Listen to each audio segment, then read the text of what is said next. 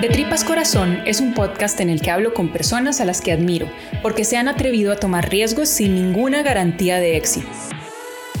Es decir, gente que se atrevió a ser vulnerable y por ende, gente muy valiente e inspiradora. En este episodio hablo con José Tenorio y tengo que empezar por decir que lo grabamos en la Plaza de la Cultura, por lo que van a escuchar muchos sonidos de San José. Con José quería hablar porque no puede quedarse quieto. Tiene una mente súper creativa que necesita retar constantemente y cada vez que lo hace, lo comparte en redes sociales y en todo lado. Y eso a mí me asustaría porque me parece que así aumenta la vulnerabilidad y las posibilidades de fracasar en público. En este podcast hablamos de sus primeros pasos como freelancer, de cómo atreverse a decir que no y de lo que es vivir en constante reinvención. Entonces, bueno, estamos aquí en la Plaza de la Cultura, por ende los pajaritos, se acaba de escuchar un bus. José, contanos, ¿quién es, quién sos? ¿Qué hace José? ¿Quién es José Tenorio? Soy diseñador, soy fotógrafo y soy emprendedor. Y en esas tres áreas es en las que me encuentro especializado ahorita. Creo que haciendo el ejercicio mucho en estos días, voy como, como cerrando un ciclo de 10 años. Cuando yo te conocí, vos estabas trabajando en una empresa con muy buena vibra, una empresa eh, pequeña creada entre amigos y sin embargo como que no estabas satisfecho y no tenía nada que ver ni con el tipo de trabajo que hacía la empresa, ni con tu realidad laboral en el sentido de que el ambiente era súper bonito, pero aún así había algo, una cosquilla. ¿Qué era ese apetito y cómo fue? ¿Te dio miedo lanzarte a la calle? ¿Cómo fue? Fue vacilón, porque sí, es cierto. O sea, vos llegaste justo en el momento en que ya yo había tomado la decisión de hacer la transición prácticamente y creo que a mí no me quedaban más de tres meses ahí. Lo más difícil de haberse ido de ahí era la gente, era dejar a la gente, porque tenía un equipo que me acuerpaba. ¿Sabes? No, no, estabas como en este, no estaba como en esta etapa en que yo decía, de aquí me voy y yo a mí me va a ir muy bien porque soy muy bueno, ¿verdad? Era todo lo contrario, o sea, no sé cómo me va a ir, puede ser que sea un caos, ¿verdad? Y en realidad mi pensamiento seguro era, bueno, si no me salen las cosas bien, me devuelvo. Pero por el otro lado no sabía qué iba, ¿verdad? Esto de emprender o de pues, ser emprendedor, como que la gente no les hablaba, ahora toque las asimiladas, entendés qué implica, ¿verdad? O entendés hacia dónde va o qué es lo primero que tenés que hacer, o ya tenés un montón de información. Pero en ese momento la verdad es que era como tirarse al vacío nada más y yo ni siquiera sabía qué iba a pasar, ¿verdad? O sea, yo me fui con la expectativa de algo nuevo y algo diferente que era la foto para mí. ¿Por qué tomo la decisión? Porque los fines de semana yo estaba haciendo fotografía y entre semana pasaban reuniones con clientes y con deadlines, este, con una estructura de todo lo que tengo que hacer, ¿verdad? Y estar revisando, entonces como que ya se volvía monótono, creo que eso fue.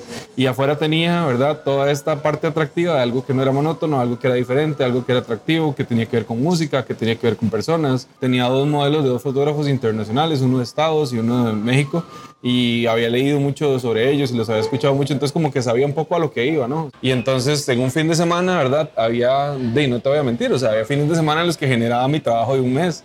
Entonces yo decía, ¿qué pasa si yo hago esto todos los meses, ¿verdad? ¿Qué pasa si trabajo menos días? ¿Qué pasa si tengo más tiempo para editar mejor las fotos, ¿verdad? O como para empezar a dedicarle un poco más a esto que me llama más la atención. Yo dije, ya, ya toca, o sea, ya, ya, ya está todo listo. Traté de dejar absolutamente todo ordenado, ¿verdad? De como que salir como con ese orgullo y con esa confianza. De, hice las cosas bien. Tuve una jefa hace muchos años que la mamá me dijo, nunca se vaya y deje la puerta cerrada. Ok, muy a lo José Tenorio, cuando vos das el brinco al vacío, igual es dar un brinco al vacío, pero no lo hiciste así como a lo loco. Había un método. El método fue tener un safety net debajo de vos, que fue no irte dejando la puerta cerrada, ¿verdad? Y haber dicho, ok, ya tengo ciertos clientes, ya tengo un plan, incluso habiendo estudiado a otros fotógrafos. Entonces, claro, das un brinco al vacío, pero vos sos una persona muy estructurada. Eh, venos contando más o menos cómo, cómo fue ese inicio. Yo me acuerdo que vos estabas rentando un lugar, tenía como un espacio de fotografía y empezaste a trabajar muchísimo en deportes. Fue súper loco porque creo que así, muy puntualmente, lo primero que pasa es que yo me fui de la oficina en junio y en noviembre vino la selección de España de fútbol, que en ese momento era campeona del mundo a jugar a Costa Rica.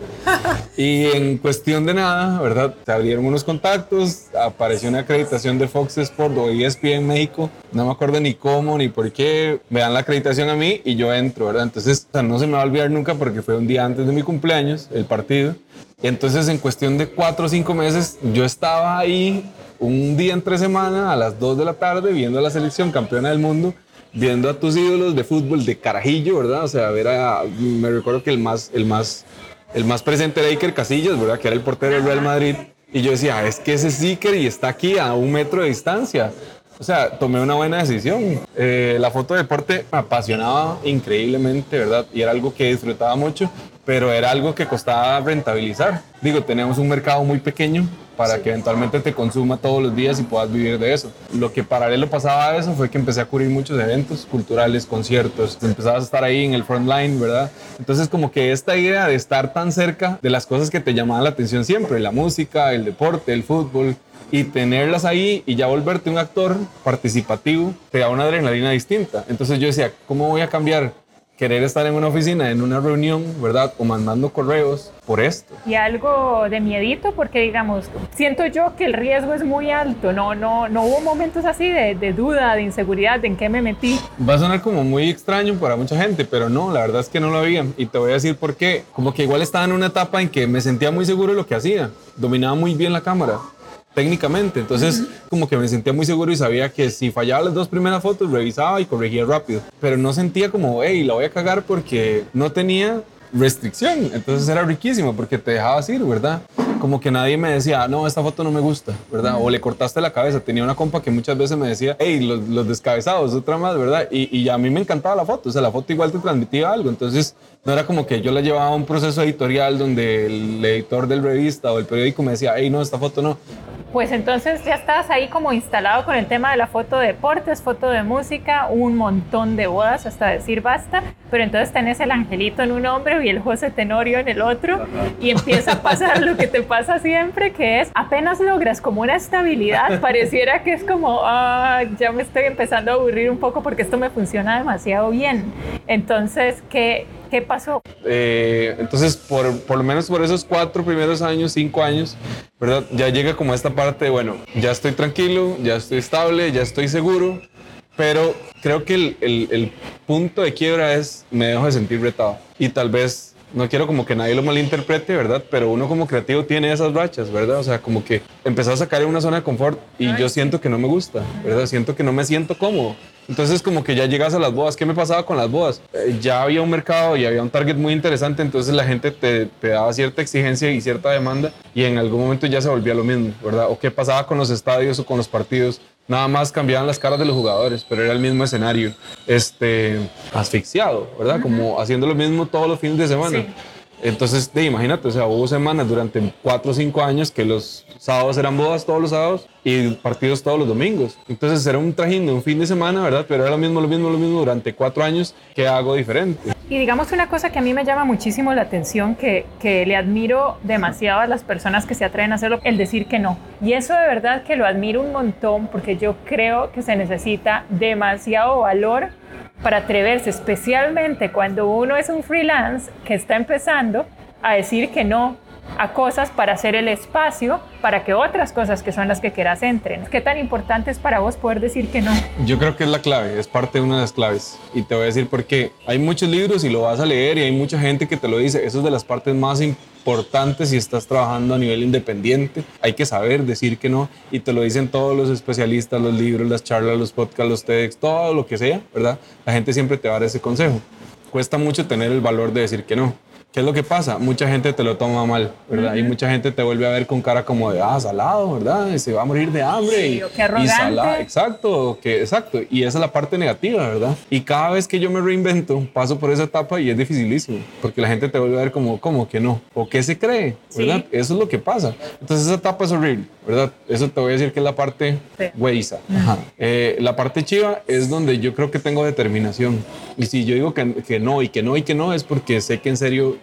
no, ¿verdad? Y sé porque estoy apostando a otra cosa distinta. O sea, me pasó en una agencia en que me decían, se va a quedar, se va a quedar, se va a quedar. Y ya llega un punto en que te lo dice tantas veces tanta gente que decís, yo creo que mejor me quedo, ¿verdad? Ajá. Y ahí es donde luchas con, con, tu yo personal, ¿verdad? No sé cómo se diga, eso está mal, no lo ponga. Este, cuando luchas con, contra uno mismo, ¿verdad? Sí. Y decís, no, es que yo dije que no lo iba a hacer, ¿verdad? Sí. Porque yo dije que iba a hacer esto. Y ahí es donde se vuelve una parte increíble, ¿verdad? Y tiene un poder mágico, ¿verdad? Y, y te da coraje y te da fuerza y te da una energía distinta y esa determinación es, es algo que se vuelve clave, es algo que te motiva, es algo que te sostiene, es algo que se vuelve un pilar para mí. Pero además para mí, digamos que el trago más amargo, la parte que me parece más difícil, no es que te hagan una mala cara, incluso no que piensen mal de vos, es el, ¿será que estoy diciendo que no a un proyecto que me va a reportar dinero seguro por perseguir castillos en el aire, ¿sabes? Eh, ahí eso es lo que me da miedo. Pero entonces estábamos hablando de que llegó un punto en el que te estaba yendo bien, pero sábado boda, domingo partido de fútbol y ya vos empezaste a decir, me estoy repitiendo, ya no estoy retado. ¿Y entonces qué pasó? Lo que pasó ahí es que recuerdo una, una amiga que me llama y me dice, hey, vamos a celebrar, creo que fue el cumpleaños. Le estoy avisando, ya sé que no puede venir, o ya sé que me va a decir que no, pero le estoy avisando igual por si puede. Y ahí es donde cambia el juego, porque entonces yo dije, suave, ¿qué me estoy perdiendo? Ya, ¿verdad? ¿A qué le estoy apostando? Entonces, qué dicha que me hiciste la pregunta, porque ahí es donde viene un factor de cambio. De, o sea, muchas veces hacía eso, o sea, y los compas estaban celebrando el cumpleaños de las 8 de la noche y llegaba a las 12 y a las 12 y media una jalaban, ¿verdad? O te quedabas ahí ya en el, era el que llegaba tarde, ¿verdad? Entonces, como que empiezo a pensar, bueno, ¿qué pasa si empiezo a pasarme a un horario como el de la gente normal y empiezo a trabajar con, con, con gente que trabaja lunes a viernes, pero tengo que soltar esto que es seguro? Y entonces creo que eso, digamos, el, el extrañar a mi gente, ¿verdad? El haberme separado de mi gente porque me estaba yendo bien a nivel laboral, pero me estaba perdiendo esos ratos, me hace ser un toque más autoconsciente de decir, güey, ¿cómo nivelo esto? ¿Cómo hago un cambio? ¿Cómo genero un balance? Y cómo encuentro un punto intermedio donde pueda hacer las dos cosas sin perderme de todo siempre. Entonces ahí creo que tomé el riesgo más grande que fue cerrar todo e irme. Y me voy de viaje tres meses. Pero creo que al final de cuentas todo se fue dando y creo que es que a eso hoy parte de lo que hablábamos del instinto, ¿verdad? O sea, yo sé que iba a estar bien. O sea, ¿qué es lo peor que podía pasar? Pues sí, lo que pasó. Muchos clientes no les gustó. Es como, bueno, este madre el proveedor de confianza de nosotros, se desapareció y, y ya no le volvimos a dar más trabajo o llegó otra persona. Creo que es una, una muy buena, mala experiencia que quedó para decirle a la gente, no siempre es tan fácil. Pero yo tomé la decisión de hacerlo y fui consecuente con lo que decidí y estaba muy consciente de lo que podía pasar y todo bien. Al final de cuentas me llevó a otra etapa distinta. Cuando volvés para lo que sea lo que querés hacer, llevas una ventaja competitiva. Eso te genera un diferenciador en el mercado. Yo venía con una visión distinta del diseño y de la fotografía que la gente está de lo que la gente estaba produciendo acá, por ejemplo. Una cosa que vos has hecho que a mí me llama mucho la atención y yo definitivamente no la hago es el compartir muy, muy abiertamente en redes sociales en qué estás. Esto, claro, es una cosa hasta cierto punto calculada de negocios, que es, por ejemplo, cuando vos publicas en redes sociales, ya está lista la estrategia para este año, bla, bla, bla. Y, y- y cool, porque así la gente ve que estás activo, sigues pens- sigue pensando en ti, no se les olvida que existes. ¿Nunca te ha dado como ñañara eso de, de exponerte tanto a nivel de redes sociales a los haters y a, no sé, a la reacción que pueda ocasionar lo que estás haciendo? Creo que es que nunca, nunca lo he pensado así. O sea, nunca, nunca he pensado como, hey, voy a estar expuesto. O sea, nunca lo he visto como una parte negativa. Creo que muchas de las cosas que yo hago vienen por, por exigirme a mí mismo, ¿verdad? El, eventualmente, por ejemplo, esto que vos decís de los planes que yo hago anuales y en algún momento compartir una foto de esto al respecto, es una parte de decir, véase que usted se está comprometiendo o, o está diciéndole a la gente que usted está haciendo cosas que va a cumplir. Entonces, más bien lo veo como un reto personal y eso me encanta, ¿verdad? Ahora, Hoy en día es muy difícil entender cuándo la gente es real y auténtica, ¿verdad? Y cuándo la gente lo hace por una receta, ¿verdad? Y eso es muy difícil ahora, pero está la parte de interacción, está la parte social, está la parte humana. Entonces, muchas veces yo lo asumo como un reto personal de algo en lo que estoy cumpliendo etapas o en lo que estoy cumpliendo fases. Entonces, creo que muchas veces sí es muy importante mantenerse activo, sí es muy importante estarle expresando a tus potenciales clientes qué estás haciendo, con quién estás trabajando, e irlo mostrando en el día a día, que es lo que conocemos ahorita como, como redes sociales. Sí.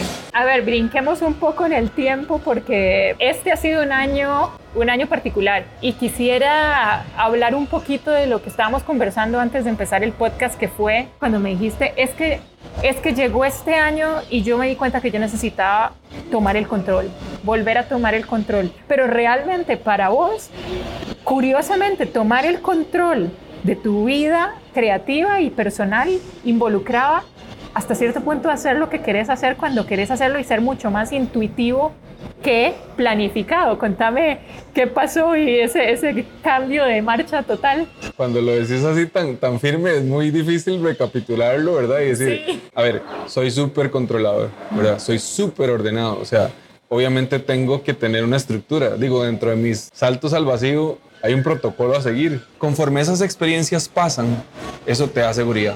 Mm. Entonces, como que tomar control de las cosas, creo yo, ¿verdad? Es estar seguro de lo que puede salir bien y de lo que puede salir mal. Pero ¿por qué para vos en este momento tomar control significa desordenar un poco? Es, es lo que yo considero contradictorio. Sí. Porque creo que es instinto. Es que no, no, sé, no sé otra manera de expresarlo porque te puedo decir, el instinto es el que me puede ayudar a decir, esto puede salir, esto no puede salir, ¿ok? Esto va a salir bien, esto no va a salir bien. Yo voy a esforzarme. ¿Qué es lo que siento que está pasando ahorita, diferente de otras veces? Se están saliendo cosas de control nuevas para mí y esas cosas son las que me retan. Me siento más tranquilo porque puedo tomar decisiones más rápido, pero como que eventualmente digo, ¿para qué controlarlo todo si puede salir mal? Entonces me doy esa libertad como de, bueno, si sale mal y si fallé estoy tranquilo. Creo que la ciencia de soltar y seguir controlando es por lo menos saber que no vas a perder el equilibrio dentro de este desorden y decir, quiero hacer lo que me dé la gana. Sé que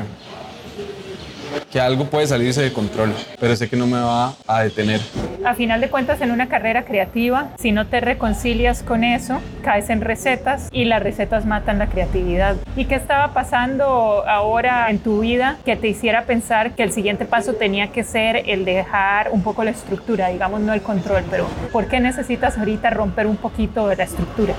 Me estaba dando la tarea mucho de escuchar. Hace poco también escuchaba a alguien hablar de la parte de quién es, de quién es la persona disruptiva en el sistema o quién es la persona que te lleva a la contraria y siempre lo catalogamos como alguien negativo, ¿verdad? Pero hablaba mucho del valor de esa persona o de ese sujeto o de ese ente o lo que sea, porque tiene que, tiene que existir. ¿Por qué? Porque es el que te saca de lo tradicional, es el que te da una contraparte de decir, suave, hey, lo que estoy haciendo está bien.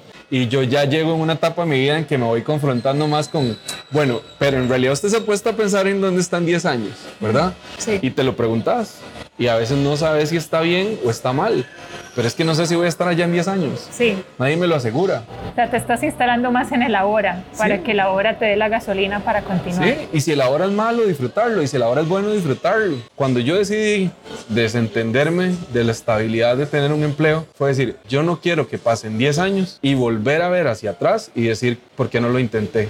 Contame un poquito de algo como lo que vos decías, algo que vos empezaste con una idea y que tomó su propia forma y ha ido en una dirección opuesta a la que vos originalmente habías eh, planificado, que fue tu más reciente proyecto que es TDF. TDF nació con la idea, yo siempre hacía temporada baja, talleres de fotografía, es dar clases o dar cursos de fotografía. Este año decidí retomarlo y generar una estructura y generar un, un esfuerzo distinto ordenarlo como nunca he ordenado un proyecto y seguirlo al pie de la letra, ¿verdad?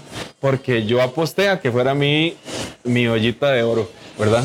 Y yo dije, esto es la canasta de los huevos de oro, esto es lo que me va a producir, esto es lo que va a generar plata, así literalmente, sin yo tener que esforzarme. Y el chiquito, como decís, nace rebelde, ¿verdad? Y empieza a decirme, no, papá, es que yo no te voy a dar plata, ¿verdad? Yo no soy para darte la minita de oro, ¿verdad? Yo no soy como para mantenerte el resto de la vida y que si usted estaba pensando en 10 años estar estable gracias a mí, y tal vez yo ahorita no quiero. Y ahora realmente el proyecto me ha dado indicios de que es más fuerte el valor de la comunidad y el propósito que tiene la comunidad, aunque no me vaya a generar dinero. Y así lo he tenido que entender, lo he tenido que aceptar. Mm. Y entonces, José, ya para ir cerrando, en estos 10 años, desde que diste el, brinco ordenado, eh, completamente programado y con tu safety net debajo de ti, este, ¿qué has aprendido sobre vulnerabilidad? ¿Qué consejo le darías a las personas que están trabajando de 8 a 5 y piensan que quizás quisieran tomar más control de su tiempo y de su vida y, y lanzarse a un proyecto personal? Vos lo acabas de decir, o sea, creo que, que en este ejercicio de estar en la cuerda floja, abajo hay una net, a ver, yo no voy a ser idiota, ¿me entiendes? Si nunca lo he hecho, no me voy a andar sin precaución en la cuerda floja. Creo que ese es el consejo, o sea, quién está atrás o quién está abajo, que te sostiene, que te respalda, ¿verdad? O que te lanza la mano. Si no tenés ese respaldo, tu primer tarea es, hey, ¿quién te está respaldando? ¿Quién te está apoyando? ¿Quién no te va a dar la espalda? ¿Por qué? Porque no estamos solos. Por más que seamos así, muy cargas y muy potentes para muchas cosas, nunca estamos solos. Si te caes, listo. algo te ataja, te le pones de pie y te vuelves a levantar y lo vuelves a intentar. Muchísimas gracias, José, y gracias por atreverte a ver si grabar un podcast en medio de la Plaza de la Cultura no es demasiada locura. Vamos a ver cómo queda al final. Muchas gracias, José. Moni, gracias a vos por darme la oportunidad de conversar. Nos había quedado pendiente y creo que fue muy rico el experimento. Gracias por tomarme en cuenta y ojalá que tus podcasts inspiren a otras personas. José me demuestra que ser aventurero y creativo no significa ser desordenado. También me parece muy interesante que para él anunciar sus proyectos públicamente no significa arriesgarse a la humillación de fracasar a la vista de todos. Para él, el anuncio significa asumir un compromiso con el público y lo obliga a seguir adelante. Creo que más o menos como cuando yo le pedí a Diego Delfino el espacio para publicar este podcast. Una vez que él me dijo que sí, supe que tenía que terminarlo. Definitivamente para José la vulnerabilidad es un motor. Muchísimas gracias de verdad por escuchar de Tripas Corazón. Estoy invitándolos a enviarme sus preguntas porque en estos podcasts son mis invitados los que están contestando mis preguntas siempre y pensé que en el último episodio podría ser divertido que sea yo la que conteste las preguntas de ustedes y si ustedes tienen alguna sugerencia de cuál podría ser un siguiente paso para mí después de haber terminado con esta temporada, acepto sugerencias. Muchísimas gracias. Mis datos de contacto están en la descripción de este podcast.